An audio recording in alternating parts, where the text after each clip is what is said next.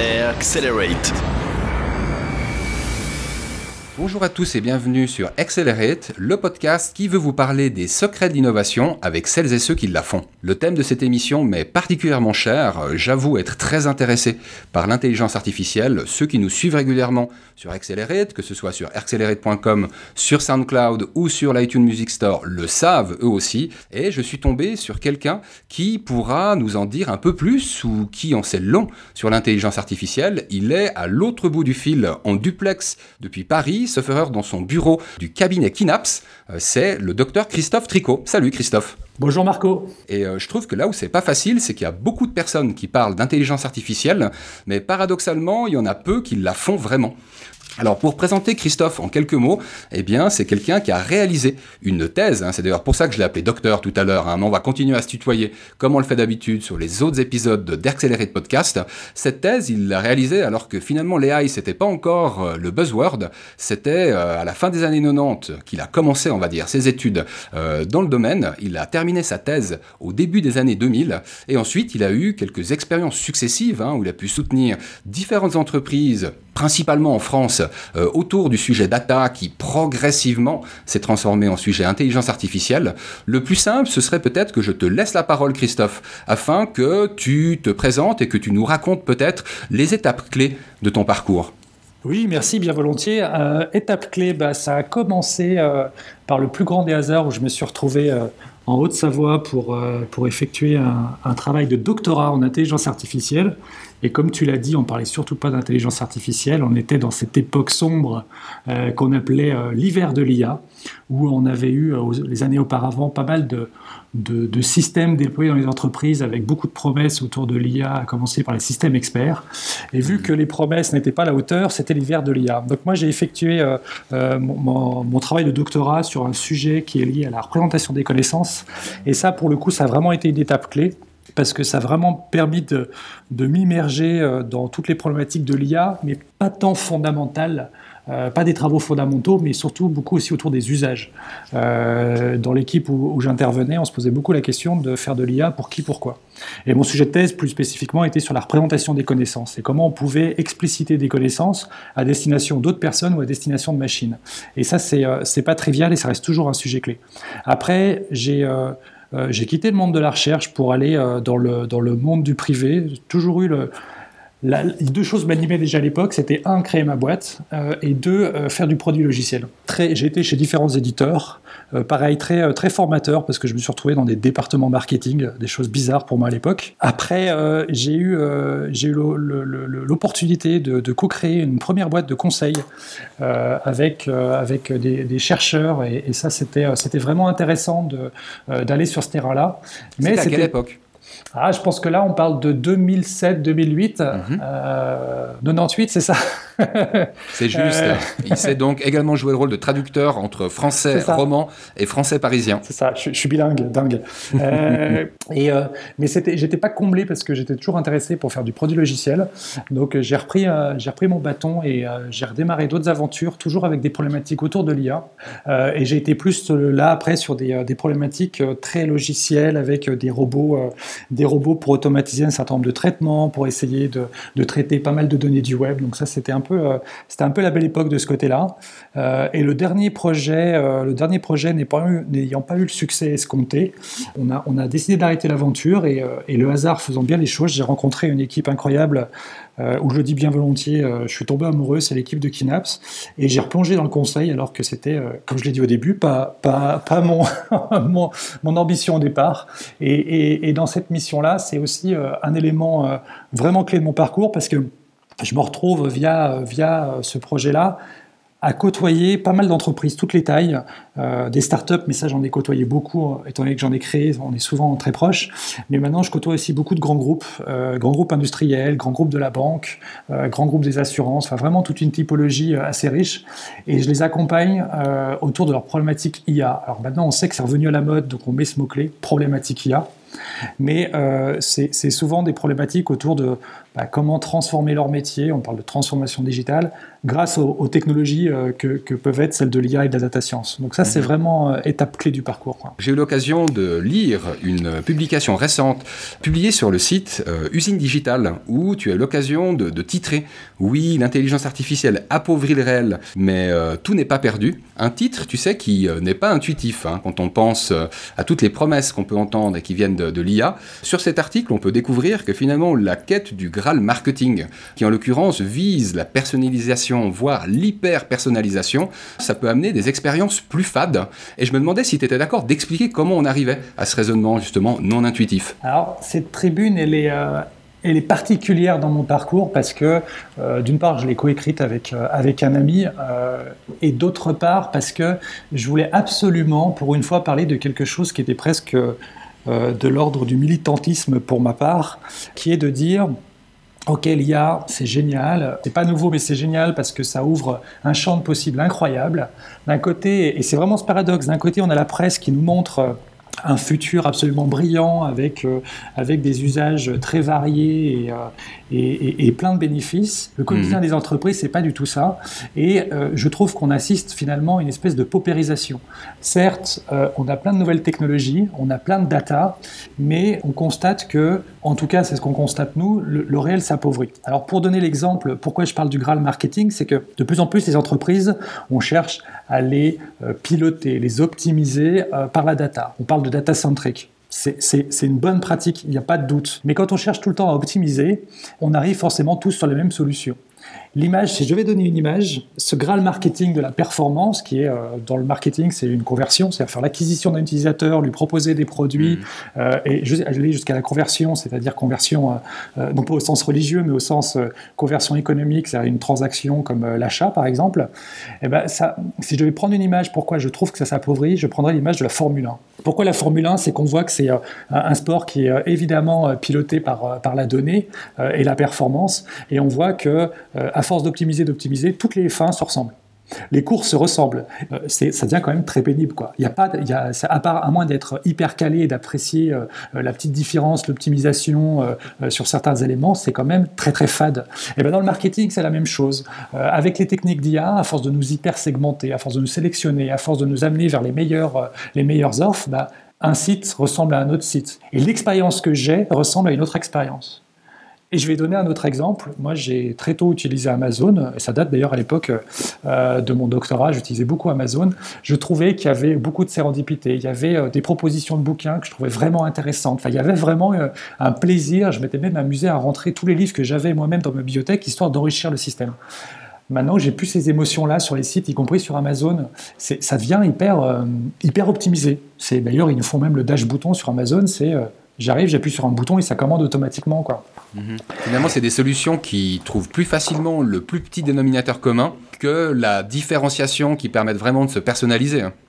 Oui, et, on parle de personnalisation, mais ça c'est la promesse vers l'utilisateur, alors que du point de vue euh, de l'entreprise, c'est de l'hyper-segmentation pour euh, amener euh, vers une action de conversion hyper travaillée. Donc il n'y a pas ce, on parle d'expérience utilisateur, mais euh, on arrive quand même sur une typologie d'expérience utilisateur qui est, très, euh, qui est très pauvre. En tout cas, je le trouve. On parle même de funnel de conversion. Le funnel de conversion, c'est de dire, bah, je fais rentrer euh, à l'image du, tunnel et du, du, funnel, quoi, je fais rentrer des personnes au début et je dois les amener au bout de, de, gré ou de force. Mmh. Et, le parcours est quand même toujours le même. Mmh. Et quand on regarde les bouquins de marketing, nous expliquent les recettes clés et c'est toujours le même découpage. Euh, et c'est donc du coup le, résultat, euh, on n'a pas de, avec ces approches-là, on n'a pas de choses vraiment disruptives. Pourquoi en termes, je trouve, d'expérience utilisateur, euh, on n'a pas de, parcours qui sont assez surprenants, quoi. Mm-hmm. Tu sais, tu me fais penser que ce mot qui est très très souvent utilisé, hein, expérience utilisateur, qui du coup on est galvaudé, bah, ce que ça me fait penser, c'est que s'il y avait un mot important sur les deux, bah, c'est pas tellement le mot expérience qu'on aimerait bien, mais c'est plutôt le mot utilisateur. On est méchamment utilisé, on est simplifié, et puis au final, c'est l'expérience qui trinque. Oui, et la, diversité. Alors dans cette tribune euh, interne qui nous était chère avec euh, avec Claude, c'était euh, qui est co-auteur de cette tribune, c'était la diversité. Alors c'est vrai que quand on parle diversité, on pense toujours diversité des sexes. évidemment, c'est un challenge extrêmement important. On parle aussi diversité des cultures et des origines, évidemment. Mais même, plus loin, c'est la diversité des usages, la diversité des technologies. Dans, ce livre, dans cette tribune, pardon, à un moment, on parle de l'appauvrissement aussi euh, des, offres. Euh, si vous regardez les plus grands fournisseurs de technologies d'IA, euh, c'est bonnet blanc et blanc bonnet, c'est des microservices qui sont interchangeables. Donc au bout d'un moment, si pour concevoir un produit, un outil, vous n'avez que des clés de 12, peu importe le fournisseur, vous allez faire que des systèmes qui utilisent des boulons de 12. Quoi. Et, et, du coup, vous êtes tenté, demain, une personne lance un nouveau site e-commerce, si on n'a que ces briques-là de base et cette vision-là pour expliquer et pour outiller euh, la machine, bah, on va faire le même site e-commerce que le voisin. Quoi. Et la, la, la, la, différenciation, euh, elle va, être, elle va être marginale, elle va pas être sur l'expérience. Quoi. J'ai pas de, mais en même temps que j'ai pas eu d'émotion sur un site e-commerce en fait. Hein. Vous, je sais pas si tu te rappelles ou, euh, ou les auditeurs s'en rappelleront, mais les, les premiers sites e-commerce, c'était à chaque fois c'était ça, c'était une révolution quoi, d'avoir tous ces produits des façons différentes de la. Maintenant c'est toujours la même chose, c'est les fiches produits, les, les produits liés. Enfin, il n'y a pas de sel. La normalisation amène la paupérisation. Alors c'est un terme un peu, euh, euh, peut-être un peu, un peu pédant, et, mais, mais il y a vraiment cette idée d'appauvrissement. Et euh, quand on regarde le monde tous avec les mêmes lunettes, bah, on le pense de la même manière. et cette diversité, finalement, cet appauvrissement, il est là. Là où, et on revient sur le paradoxe, les promesses de l'IA, c'est quand même d'embrasser de manière euh, plus importante euh, euh, les données à disposition, avoir une vision holistique des utilisateurs sur ce qu'ils aiment, sur ce qu'ils font, sur ce qu'ils aimeraient, sur ce qu'ils ont fait, avoir une vision aussi holistique sur l'environnement, sur... On, nous promet tout ça, on nous promet de, de comprendre plus, et on peut comprendre plus, on nous promet de traiter plus, et on peut le faire, mais in fine, on reste dans des, euh, en tout cas en termes d'expérience utilisateur, on reste dans des choses très très pauvres. Et mmh. ça se traduit par euh, bah, des, produits, des IHM très très pauvres. Alors ça, c'est mon côté un peu militant, en disant bah, on a un appauvrissement du réel et c'est triste. Et en même temps, je crois que c'est pas trop tard. Je crois que c'est pas trop tard parce qu'on a des vraies opportunités pour euh, aller au-delà de ça euh, avec, avec toujours ces technologies d'IA. Ma question suivante, c'est une question qu'on a déjà eu l'occasion de poser. C'était lors de la NIPConf 2015. Hein. on l'avait posée notamment à, Didier Gauthier, hein, qui est un expert en, en data science. Elle est toute simple est-ce qu'on peut modéliser l'intuition? Ah. J'ai envie de dire oui et non. c'est une bonne réponse euh, euh, bien pratique. Oui, je pourrais modéliser euh, les traces de l'intuition. C'est-à-dire que oui, je pourrais modéliser une, preuve. Par exemple, j'ai eu telle intuition, je pourrais le modéliser. Par contre, je ne crois pas qu'on puisse modéliser le processus d'intuition, justement, ce procédé cognitif. Le modéliser, ça reviendrait à dire qu'on l'a explicité via des outils modèles de représentation et autres qui ne sont pas de l'ordre de l'intuition. Donc on mhm. retomberait sur un appauvrissement. Et du coup, on le sait, euh, alors c'est un peu théorique, mais euh, euh, dans, l'étude épistémologique, c'est-à-dire la nature des connaissances, on sait qu'il y a des, connaissances de différentes natures. On va avoir les choses un peu conceptuelles, la langue, le raisonnement, les faits, on va avoir toutes ces, toutes ces choses-là, pas, pas, dans le bon ordre, mais je pense que l'intuition est d'un autre ordre. Donc si demain je modélisais dans un modèle mathématique ou d'autres types de représentations, dans un ordinateur, en tout cas les ordinateurs de notre génération, ce ne serait pas de l'intuition, ce serait des traces d'intuition éventuellement au même titre de dire bah, je vais modéliser le cœur, mais ce que j'aurais modélisé, c'est euh, l'ECG, l'électrocardiogramme. On ne l'aurait pas directement. Donc non, je ne crois pas qu'on puisse modéliser l'intuition euh, avec, euh, avec les outils, outils qu'on a. Et, même, je pense qu'on aura du mal à y arriver un jour parce que on sait qu'on ne peut pas penser une théorie avec cette théorie. Donc je pense que c'est un, un, niveau qui ne nous est pas accessible à la réflexion, ce qui ce petit moment eureka, justement, cette intuition. Mhm. Je pourrais modéliser dans une machine euh, le fait que dans telle situation, bah, l'intuition me dit qu'il faudrait faire ça et je le fais systématiquement. Et si on prend l'exemple du marketing, on peut très bien avoir des intuitions sur ce qu'il faut faire pour vendre un produit et je vais le coder dans mon CRM après. Donc on va se dire, ah, j'ai codé l'intuition. Non, j'ai eu une intuition et j'ai codé euh, sa traduction dans le système. Euh, maintenant, de coder dans une machine qu'elle pourra se dire, ah, tiens, je vais tester des choses. Ah, tiens, j'ai envie de croiser ce que j'ai vu ailleurs. Là, je, je suis, je suis sceptique et j'y crois pas même il y a peut-être des formes de trompe-l'œil qui vont être euh, d'ailleurs de plus en plus saillantes hein, euh, au fil du temps. Une petite chose toute bête hein, qui me vient à l'esprit, euh, typiquement quand il y a quelqu'un qui appelle, tu sais, genre qui appelle via ton iPhone, pour prendre un exemple où je vais exceptionnellement citer une marque, et où au final, quelqu'un qui t'a déjà appelé, bah, il y a en fait un tri dans les différents contacts que tu as pu avoir, par exemple email, et où il y a une suggestion de personnes en fait qui vient être posée, un truc qui est hyper pratique d'ailleurs, hein, parce que j'ai beaucoup de gens qui me téléphonent et que je connais pas, et en l'occurrence, ça me permet bah, simplement d'enregistrer plus rapidement en fait ce contact-là. C'est un exemple que j'aime bien parce qu'il touche absolument tout le monde. Que là, finalement, il y a plus de déduction que d'intuition, mais c'est mmh. vrai que ça peut y ressembler un petit peu à l'échelle d'un téléphone que tu mets dans ta poche. Complètement. Et souvent, on se dit, euh, qu'est-ce que l'intelligence artificielle? Qu'est-ce que l'intelligence? On va se dire, qu'est-ce qu'un programme intelligent? Et là, tu te fais, ah ouais, mon smartphone, il a quand même su qu'on appelle, tac, tac, il sait que c'est Bob, et Bob, j'avais son... Ah, c'est génial.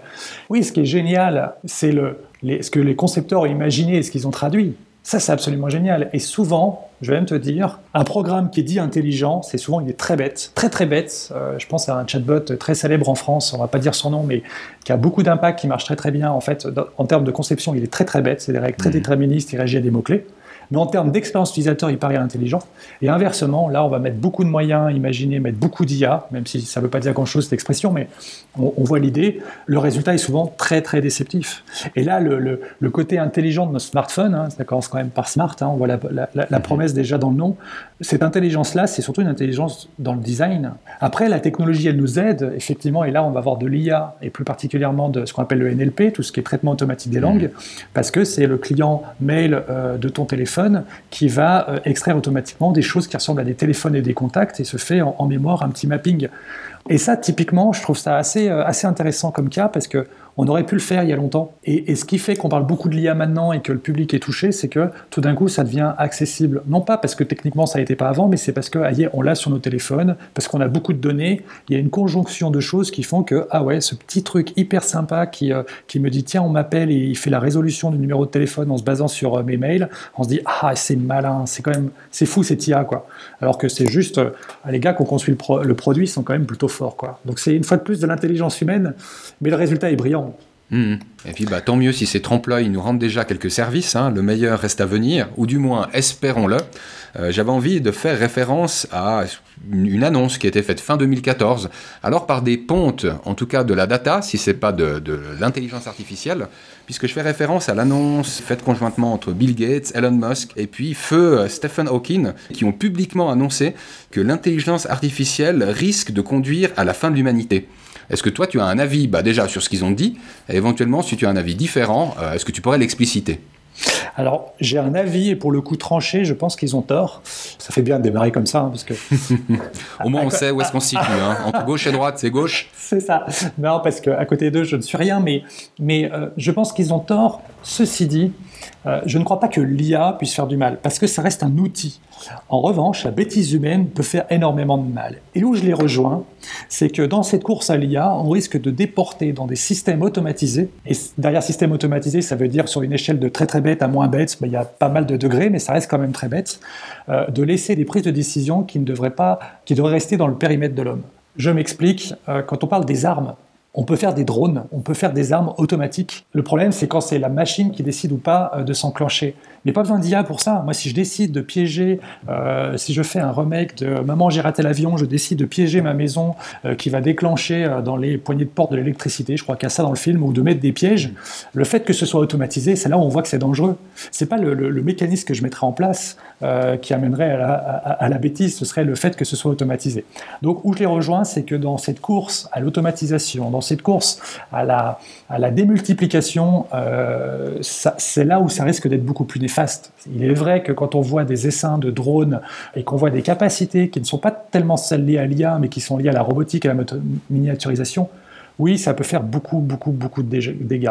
Mais, mais euh, à l'échelle de l'humanité, c'est surtout la bêtise de l'homme qui, crée du dégât et pas les outils qu'on crée. Quoi on, pourrait, on aurait pu avoir la même discussion en disant ah, tiens, on commence à mettre des cailloux euh, au bout des bouts de bois pour se faire des haches, est-ce que ça va pas amener, euh, est-ce que ça va pas amener des problèmes? Oui, évidemment. C'est un excellent point. Et effectivement, euh, on a une capacité de nuisance rien qu'à l'échelle humaine. On ferait peut-être mieux de se concentrer là-dessus plutôt que de trop réfléchir aux risques qui pourraient venir d'une autre forme d'intelligence que la nôtre. Ah Tu sais, j'avais envie de faire référence à un autre big, hein, pas seulement big data, mais allez, je crois que c'était même avant euh, nos générations, on parlait de Big Brother. Euh, et c'est vrai qu'il y a peut-être un point commun entre ces deux bigs, c'est que tous les deux veillent sur nous. Euh, ce que je me disais, c'est qu'en fait, on sait qu'on est observé, surveillé pour les plus paranoïaques d'entre nous par les GAFA notamment. Et c'est vrai qu'une question que je me suis posée, c'est qu'est-ce qu'on peut retenir de toute cette surveillance en sachant que bah, plein de gens ne racontent pas la vérité sur Internet. Hein. On a un côté un petit peu schizophrène. Je te citais en off l'exemple de cette maman qui partage en fait avec euh, sa fille de 10 ans euh, bah, sa boîte email personnelle. Je me demandais ce que toi tu pouvais penser bah, de cette manière de se comporter et plus généralement si tu pouvais nous en dire plus sur quels sont les outils que pourrait, dont pourrait disposer bah, un cabinet comme Kinaps ou des grands groupes comme Google. Ah, là-dessus, euh, c'est malheureusement c'est vain. Si la donnée elle est là, même si on essaye de la caviarder, même si on essaye de la noyer, on arrivera quasiment toujours à trouver des signaux intéressants. Je vais te donner un exemple très concret, très concret de ce qu'on fait chez Kinaps parce que c'est euh, un côté magique pour le coup. C'est qu'on est capable de faire la désagrégation de courbe de charge. Alors derrière ce terme barbare, c'est de dire je prends tes relevés de compteur électrique et je vois juste la tension de ce que tu consommes. Et ben, je suis capable de te dire automatiquement, derrière cette consommation à un instant T, euh, à quel appareil électrique elle est due. Et je suis capable de te dire, bah voilà, tel jour à 18h, en fait, c'était ton frigo, ton lave-vaisselle, et je sais, je sais pas, ton grille-pain. C'est-à-dire que tu as tous les signaux qui se mélangent, et à la manière de l'anecdote que tu disais, la maman et la jeune fille qui mélangeaient euh, euh, leurs traces finalement, et on est capable de les séparer. Parce qu'en fait, chaque comportement, il a une signature particulière. Et l'intérêt de la datation, c'est justement d'aller chercher, euh, d'aller chercher les patterns.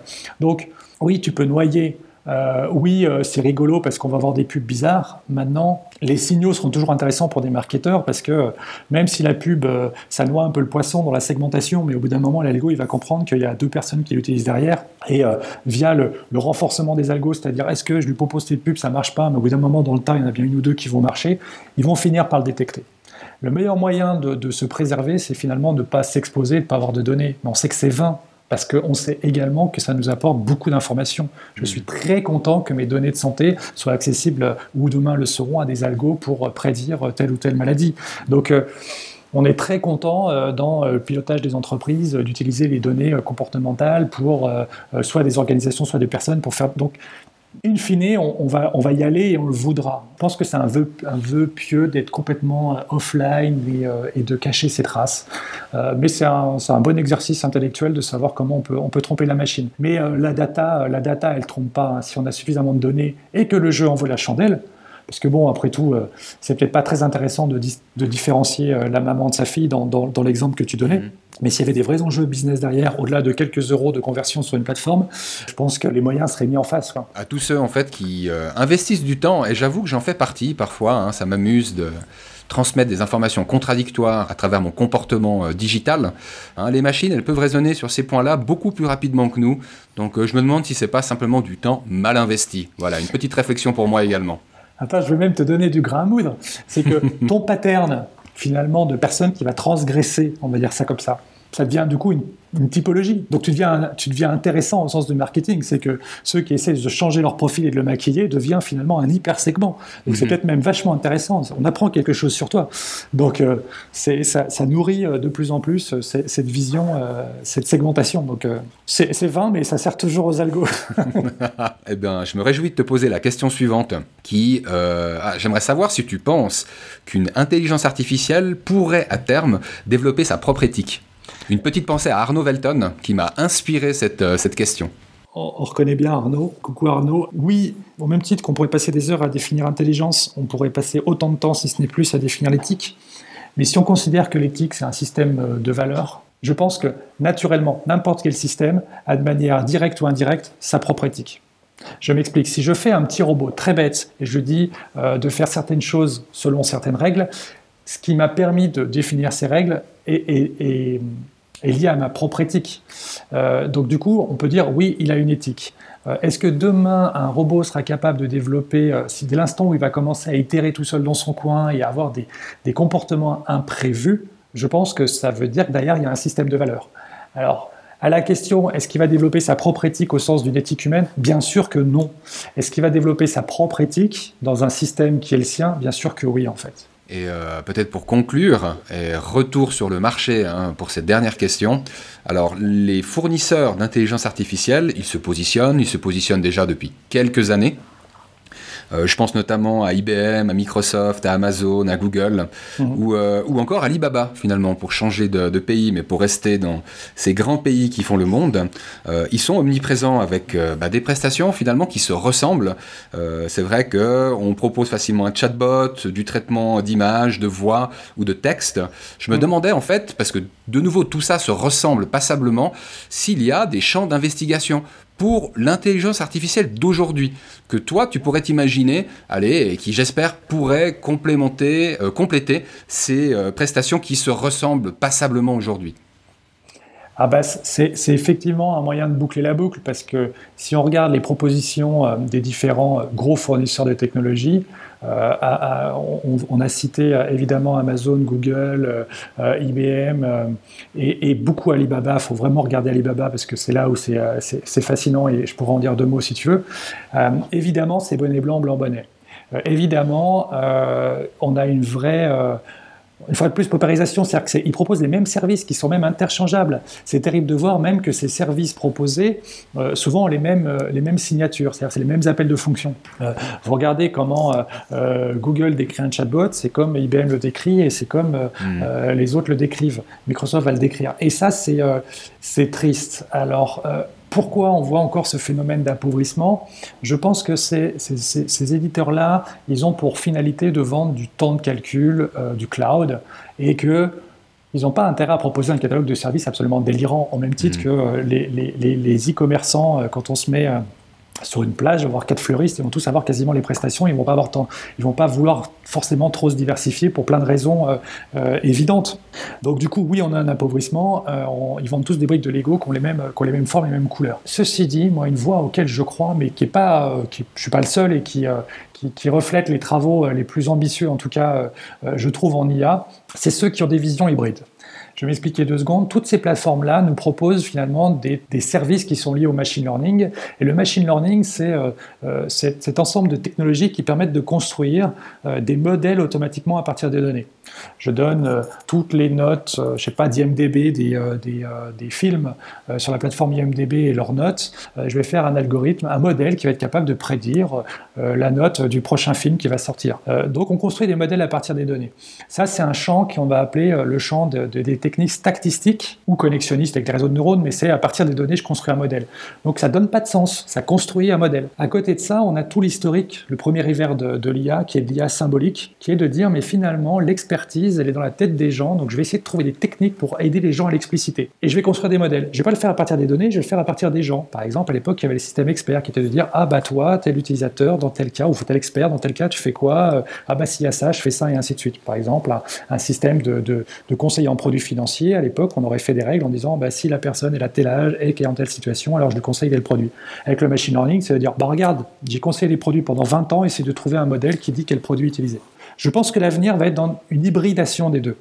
L'hybridation des deux, c'est de se dire, mais on va utiliser le meilleur des deux mondes. Le meilleur du monde statistique, qui est la pure IA brute en ce moment, qui est de construire, trouver des modèles, trouver des, patterns, trouver des, éléments euh, un peu euh, saillants à partir des données, et le fait d'expliciter euh, avec, les humains, en fait. À l'heure actuelle, quand on commence un projet d'IA, on dit est-ce que vous avez des données pour entraîner un modèle Oui, non. Si vous ne l'avez pas, l'expertise, elle est où? Ah, dans, la tête des experts, et on va faire du, un travail de cogniticien, ça s'appelle, pour euh, expliciter ce savoir et ce savoir-faire.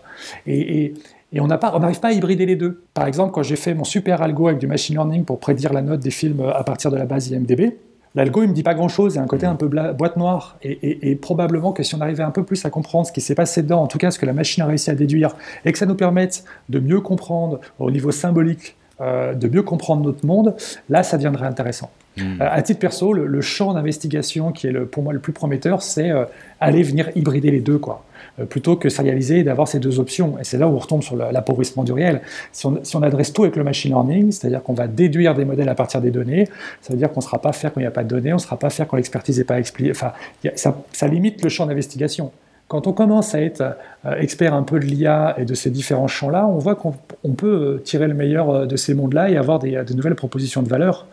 Et n'oublions pas qu'une solution d'IA, ça n'existe pas, c'est souvent un produit logiciel qui utilise des techniques d'IA. Et la partie machine learning, souvent, c'est quelques pourcents, c'est 5-10%. Demandez à n'importe qui qui a un super algo, une super solution qui utilise de l'IA, il y a tout ce qui se passe avant et ce qui se passe après. Donc ça, c'est là où on peut vraiment mailler les choses. En tout cas, s'il y a un mot qui me vient à l'esprit après cette allez, bonne demi-heure, on a pu échanger ensemble, c'est le mot diversité. Hein, la diversité qui permet bah, finalement d'éviter ou de ralentir l'appauvrissement euh, qu'on peut constater par exemple au niveau de l'expérience utilisateur. Hein, on a commencé par ça au début de cette interview. Et euh, finalement le, mélange des genres hein, et le rappel que tu fais entre bah, la part qui revient au machine learning et finalement euh, tout ce qu'on peut intégrer dans un logiciel, dans un progiciel. Il n'y a pas que du machine learning et c'est finalement en combinant, en combinant les techniques qu'on arrive en fait à un résultat encore meilleur, c'est-à-dire à une information qui permette de prendre des décisions plus pertinentes, plus rapidement. En tout cas, je te remercie beaucoup pour euh, bah, l'expertise dont tu, dont tu as pu partager allez, des bribes, hein, parce qu'en une demi-heure, on n'a pas la possibilité de tout aborder. Soyez certains que je mettrai quelques liens qui vous permettent d'en savoir un peu plus sur euh, bah, ce sur quoi travaille actuellement Christophe Tricot, ce qu'il en pense finalement de l'intelligence artificielle. Hein, il y aura le lien sur sa tribune euh, dans l'usine digitale. Il y aura également un lien vers euh, le cabinet pour lequel il travaille, donc Kinaps, basé à Paris. J'avais envie qu'on termine avec un petit peu d'inspiration, un peu d'inspiration humaine. Hein. tu sais qu'on a l'habitude de demander à chaque de nos convives euh, bah, de simplement donner une citation qui les inspire eux-mêmes. Alors, tu en as donné une qui m'a bien plu, je vais te laisser peut-être la dire. Alors, c'est une citation d'Alan Kay que j'ai découvert quand je faisais justement mon doctorat, c'est Le meilleur moyen de prédire l'avenir est de l'inventer. Oui, je disais citation qui m'est chère parce que euh, on retombe sur cette idée que on a beau prédire tout ce qu'on veut, comme toute prédiction, elle est intrinsèquement fausse, et que finalement, c'est en faisant, en s'appropriant les choses, euh, qu'on peut inventer des choses incroyables. Et on rejoint le sujet de la diversité. Euh, le mmh. meilleur moyen de prédire ce que sera l'IA, ce sera de, de, bah, de, de se l'approprier. Et, et le, le, plus beau chantier qu'on peut se donner tous, c'est de tester les choses, et pas besoin d'être informaticien, pas besoin d'être data scientist. la contrepartie de ces fournisseurs qui nous propose des Lego, c'est que ces Lego sont disponibles. Donc on arrive vite à se faire des convictions et à tester des trucs incroyables. Donc le meilleur est à venir. C'est excellent, je trouve que c'est un message tellement porteur en plus. J'ai envie de préciser que Alan Kay, pour ceux qui ne le connaissent pas, bah c'est un développeur, un codeur de génie. Il avait également cette magnifique phrase qui, moi, m'inspire simplement l'humain au centre. Voilà, on est tous les maîtres de notre vie. Euh, ça me rappelle également hein, ce que tu viens de dire, quelque chose que je cite régulièrement, alors plutôt sur les plans commerciaux. Euh, il n'y a aucun plan qui soit juste. On fait que des plans faux. Voilà, un plan c'est fait pour être changé. Euh, c'est simplement, alors ça ouvre des perspectives. Hein. Quand bien même le plan est faux, ça donne peut-être une direction, mais c'est clair qu'il va falloir le mettre à bord, bah, qui tient le gouvernail et qui s'adapte, qui s'adapte en fait au contexte, qui s'adapte à son environnement. Donc euh, je trouve que c'est un message plein d'espoir et qui nous rappelle que nous sommes les maîtres euh, bah, de nos décisions, que nous interagissons avec l'environnement, et puis qu'à ce titre, eh ben, il s'agit de rester optimiste, car tout est en nous. Voilà, donc euh, merci et pour l'expertise dont tu nous as fait preuve euh, durant cette interview et pour cette belle inspiration. J'avais envie d'ajouter un livre pour ceux qui ont envie de lire à ce sujet-là. Sachez que Joël de Ronet, a écrit le livre Je cherche à comprendre les codes cachés de la nature, bah, c'est un autre lien que j'aurai l'occasion de vous poser. Alors c'est un scientifique qui se pose plein de questions sur les usages numériques. Moi j'ai adoré lire ce livre, il y parle passablement d'intelligence artificielle, mais pas seulement. Autrement, si vous voulez vous en mettre plein les oreilles, donc on vient de terminer cette interview avec euh, Christophe Tricot. Il y en a 12 autres, vous pouvez écouter sur accelerate.com. On est également présent sur SoundCloud et sur iTunes, comme je vous l'avais mentionné. Pour ceux qui voudraient me faire un petit message, alors soit d'encouragement, soit de critique, on prend tout, du moment que ça nous permet de nous améliorer. Vous me retrouvez sous l'acronyme Warco Brienza, donc vous inversez le M pour en faire un W, et vous retrouvez Warco Brienza sur Twitter, sur Facebook, et également sur LinkedIn. Donc n'hésitez pas, soit Accelerate, soit Warco Brienza, pour en savoir un petit peu plus et pour creuser hein, le sujet de l'intelligence artificielle ou les autres sujets que nous pourrions aborder dans le futur. Je profite de saluer bah, Arnaud Velton, car bah, il m'a inspiré au moins une question, Jérémy Wagner, qui m'a aidé à préparer cette émission. Donc je vous remercie tous les deux. Je vous remercie également, euh, chère audience, et je vous dis à dans deux semaines.